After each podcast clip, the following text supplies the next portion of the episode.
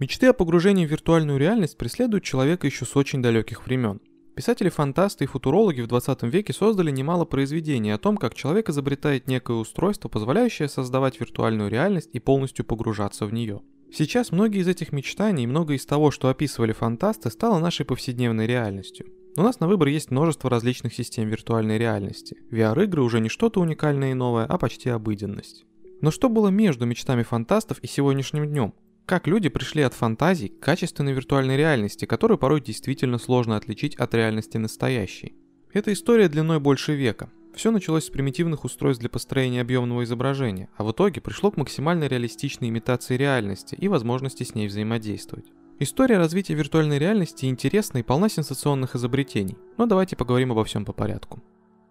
В 1935 году был напечатан рассказ американского фантаста и футуриста Стэнли Вейнбаума «Очки Пигмалиона». В произведении главный герой знакомится с профессором, который изобрел очки, позволяющие создать оптическую, слуховую, вкусовую, кинестетическую и обонятельную иллюзию реальности. Таким образом появилось первое концептуальное представление виртуальной реальности. Скорее всего, создатели первых VR-устройств вдохновлялись этим и другими произведениями Вейнбаума, так как их изобретения были очень похожи на то, что описывал фантаст. В первую очередь, созданием устройства для погружения в виртуальную реальность заинтересовались кинематографисты. Они видели в этом большой потенциал. И вот в 1956 году кинематографист Мортон Хейлик представил свое изобретение под названием сенсограмма. И это была целая машина виртуальной реальности. Она представляла собой достаточно вместительную будку, в которую были интегрированы кинопроекторы, воспроизводившие кино на стереоскопическом экране, стереозвук, виброкресло для имитации вибрации, например, тонущего корабля или обвала в горах, установка для имитации различных запахов и эмулятор атмосферных явлений, таких как ветер и дождь. В 1962 году Хелик запатентовал свое изобретение и стал активно презентовать его инвесторам. Для сенсограммы было снято 6 короткометражных фильмов, которые раскрывали все возможности аппарата. Но из-за того, что устройство было очень громоздким и дорогим, инвесторы не поверили в этот проект, и сенсограмма не произвела революцию в сфере развлечений. Но это была не единственная разработка Хейлига. В 1960 году он также презентовал устройство, максимально похожее на современные VR-очки. Телесфер Маск, именно так называлась гарнитура, была оснащена стереозвуком и позволяла транслировать стереоскопическое изображение через две небольшие электронно-лучевые трубки. Системы отслеживания движения пользователя не было, да и вообще устройство было экспериментальным и использовалось для просмотра видеоконтента и телевизионных программ. Уже через год в США появляется похожий шлем, но уже с отслеживанием движений головы. Устройство назвали Headsight. Его разрабатывают инженеры компании Filco Corporation. Шлем не является VR-устройством в прямом смысле этого слова. Headsight – военная разработка, которая упрощает удаленное наблюдение за объектами. Движения головы передавались на приводы камеры и позволяли наблюдать в шлеме то, на что направлена камера. Основная цель Headsight состояла в том, чтобы удаленно наблюдать ситуации, которые слишком опасны, чтобы находиться в непосредственной близости от них. В 1963 году появляется первое серийное VR-устройство – очки-телевизора, разработанные писателем и изобретателем Хьюго Гернсбека.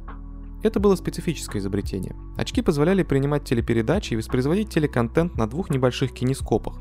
В отличие от предыдущих устройств, очки-телевизор выпускались серийно. К 1968 году появляется новая по-настоящему передовая разработка. Профессор Гарварда Айван Сазерленд вместе со студентом Бобом Спраулом создал Дамоклов меч, первую систему виртуальной реальности на основе головного дисплея. Очки крепились к потолку и через компьютер транслировалась картинка. Несмотря на то, что система имела все те же недостатки, что и сенсограмма, ею заинтересовались сразу два правительственных ведомства – ЦРУ и НАСА. Дамоклов меч был оснащен отслеживанием движений головы, в зависимости от которых менялась перспектива на экране. Устройство было исключительно лабораторным, в первую очередь из-за своей высокой массы, которая требовала крепления к потолку. Можно сказать, что на этом первый этап развития виртуальной реальности и устройств для погружения в нее завершился. Дамоклов меч стал вершиной VR-технологий своего времени, поэтому дальше инженерам пришлось плотно поработать, чтобы создать более современные устройства.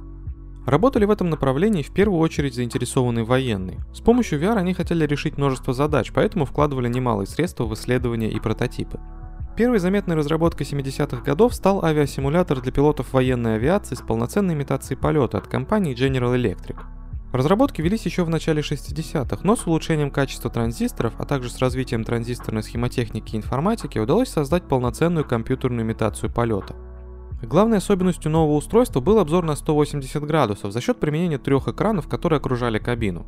Летные тренажеры, использующие этот принцип, применяются и сейчас.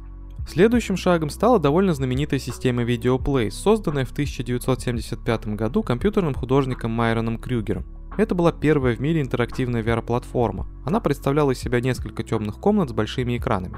Крюгер использовал компьютерную графику, проектор, видеокамеры, видеодисплей и технологию определения местонахождения, но при этом не использовал очки. Пользователи могли видеть свои компьютерные силуэты, имитирующие их собственные движения. Кроме того, пользователи в разных комнатах могли взаимодействовать с силуэтами других пользователей в этом же виртуальном мире. Эта особенность была уникальной в то время и сильно поражала воображение. Видеоплейс впервые показали в Центре искусств Милуоки в 1975 году. Система привлекла к себе много внимания, вдохновив многих инженеров на дальнейшие разработки в области виртуальной реальности. В 1977 году появился интересный проект, который можно считать предком нынешних сервисов Google Street View и панорамы улиц на Яндекс.Картах. Команда исследователей из Массачусетского технологического института создала фильм-карту Аспена, города в штате Колорадо. Система позволяла провести виртуальную экскурсию по городу, выбрав при этом время года.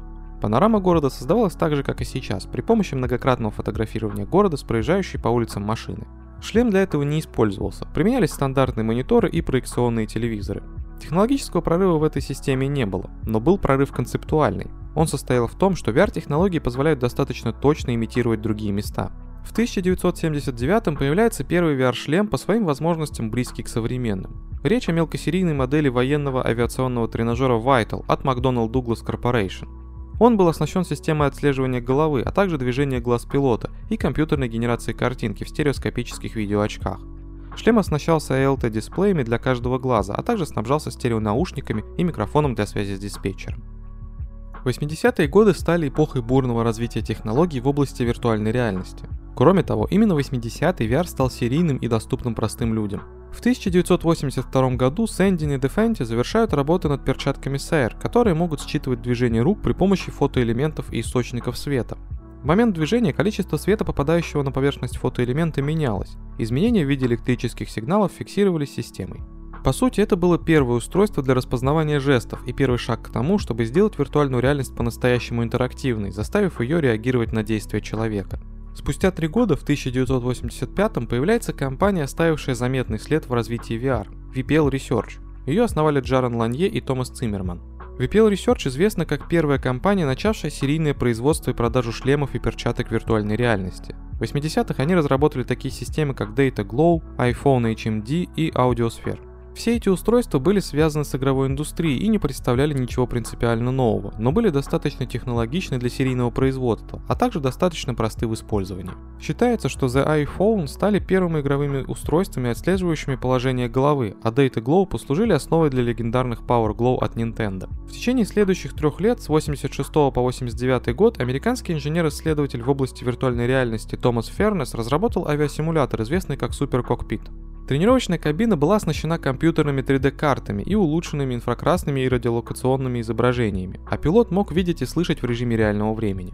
Система слежения и датчики шлема позволяли пилоту управлять самолетом с помощью жестов, речи и движений глаз. Это была уже не первая разработка Фернеса. Его изобретение использовали в ВВС для тренировки пилотов. В 1987 году появились очки Sega Scope 3D Glasses. Из-за этого многие называют компанию Sega первопроходцами VR в игровой индустрии, что не совсем верно. Дело в том, что Sega Scope 3D, придуманный Марком Серни, автором игры Marble Madness, стали просто аксессуаром для Sega Master System. Очки создавали иллюзию 3D-графики в играх, что производило большое впечатление на игроков в эпоху, когда 3D было большой редкостью. При этом Sega Scope 3D не были в полном смысле VR-устройством, так как не создавали имитации присутствия пользователя в виртуальном пространстве, не отслеживали его движений и ограничивались созданием объемных изображений. По сути, это были такие же 3D-очки, какие используют сейчас в кинотеатрах. Несмотря на это, успех таких игр, как Maze Hunter, Missile Defense и Zaxxon 3D сильно подогрели интерес к теме виртуальной реальности. Здесь стоит отметить оригинальный принцип работы этих очков. Телевизоры посылали на очки половинки изображения по очереди, за счет чего создавался эффект объемного изображения. Но были у такой технологии и минусы. Во-первых, два раза падала частота кадров, а во-вторых, игрок видел сильное мерцание картинки. От такого легко могла заболеть голова, да и просто становилось не очень приятно на такое смотреть. В 1989 году Скотт Фостер создал компанию Crystal River Engineering, которая приняла участие в проекте НАСА по развитию виртуальной реальности. Агентство использовало известные и проверенные технологии VR, добавив к ним несколько инноваций. Одна из них заключалась в том, что для пользователя разработали полный костюм для погружения в виртуальную реальность, а второй инновацией стало использование бинаурального звука вместо обычного стерео. Это позволило создать принципиально новую по степени реалистичности аудиосистему. Именно эту систему и разрабатывала компания Foster. Благодаря их разработкам стало возможным создание движущихся фантомных источников звука в реальном времени. Проще говоря, раньше звук в виртуальной реальности просто звучал в левом или правом наушнике, а система, разработанная компанией Crystal River, позволила создать эффект движущегося вокруг человека звука. Кто шарит в ASMR, поймет о чем речь. Естественно, это вывело VR на новый уровень, так как бинауральный звук давал гораздо большее погружение в виртуальную реальность. Исследования и разработки 70-80-х годов приблизили VR к тому, что мы знаем и видим сейчас. В это время появились системы отслеживания действий человека, а также стал использоваться бинауральный звук, кардинально меняющий восприятие виртуальной реальности. Но самое главное, появились предпосылки и возможности для массового производства и использования VR-устройств. И вот в 90-х начинается эпоха массового распространения VR. Если раньше большая часть разработок использовалась военными, разведкой и другими государственными ведомствами, то теперь виртуальную реальность стали активно адаптировать для сферы развлечений. В начале 90-х компания Virtuality Group начинает выпуск аркадных VR-автоматов Virtuality, на которых геймеры могли играть в трехмерном игровом мире. Система позволяла объединять автоматы для многопользовательских игр, а популярные аркадные игры, например Pac-Man, делали свои VR-версии. Такое массовое развлечение сделало виртуальную реальность понятнее и ближе обычным пользователям и смогло популяризировать это направление игровой индустрии. К 1993 году Sega представила свою гарнитуру Sega VR, которая предназначалась для аркадных игр и консолей Mega Drive. Дизайн гарнитуры был создан под влиянием популярных фильмов, таких как «Рыбакоп», и представлял собой козырек жидкокристаллическими дисплеями, стереонаушниками и датчиками отслеживания движений головы. Несмотря на проработанность и технологичность, гарнитура так и не была выпущена из-за беспокойства компании о здоровье пользователей. Sega считала, что эффект от погружения в VR будет слишком реалистичным. Представители Sega утверждали, что использование устройства вызывает приступы морской болезни, а также сильную головную боль. Правда, многие специалисты говорили и говорят до сих пор, что таких эффектов не было и они не могли возникнуть, так как гарнитура от Sega использовала проверенные технологии, да не могла показывать настолько реалистичную виртуальную реальность. Скорее всего, причина отказа от производства гарнитуры была иной, но мы ее уже не узнаем. Следующей попыткой сделать массовую VR-гарнитуру стал выпуск шлема CyberMax. Система оснащалась двумя дисплеями и имела хорошее разрешение 505 на 230, но и этот проект довольно быстро свернули. Причины две – высокая цена устройства и слишком серьезные требования к техническим параметрам компьютеров. В 1995 году на рынок VR решила выйти Nintendo, выпустив консоль Virtual Boy, на которой можно было играть в 3D монохромные видеоигры. Это была первая портативная консоль для отображения трехмерной графики. Консоль продавалась всего год, после чего ее сняли с производства, признав коммерческим провалом. Геймеры совсем не признали эту консоль, так как у нее была масса недостатков. Во-первых, в ней не было цветной графики, а разрешение дисплеев было очень низким. Во-вторых, консоль была ну очень неудобна в использовании. Ее нужно было ставить на стол и прикладываться к VR-очкам. В итоге игрок принимал такую позу, что уже через 5 минут у него затекала и начинала болеть шея. После стольких провалов VR-устройств в сфере видеоигр последовало еще три значимых проекта, которые в итоге тоже провалились. Это были iGlasses, Forte VFX One и Glastron.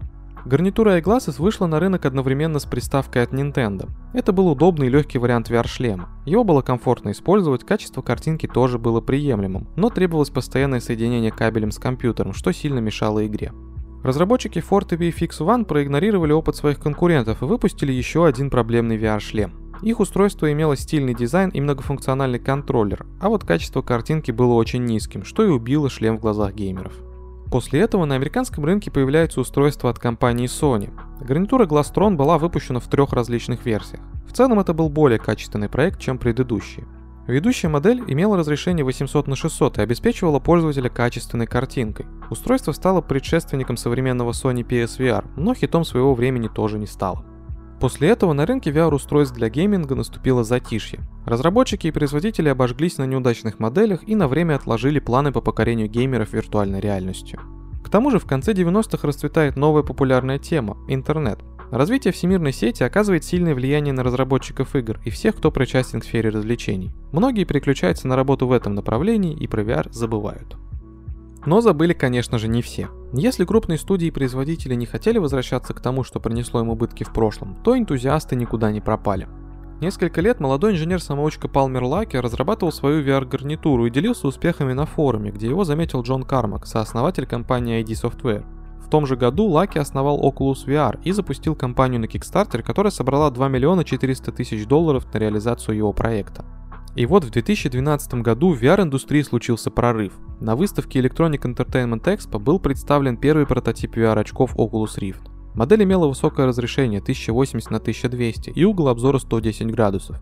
Выпуск устройства стал колоссальным прорывом в сравнении с предыдущими подобными разработками.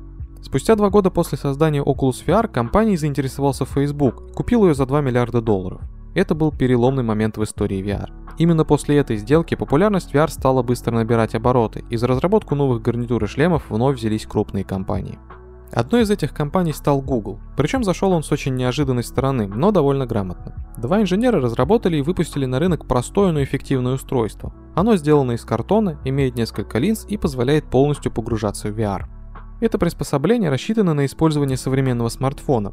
С одной стороны, воспринимать такую штуку всерьез как-то странно. С другой стороны, стоимость такого оборудования достаточно низкая, что дает возможность каждому человеку максимально близко познакомиться с технологией VR.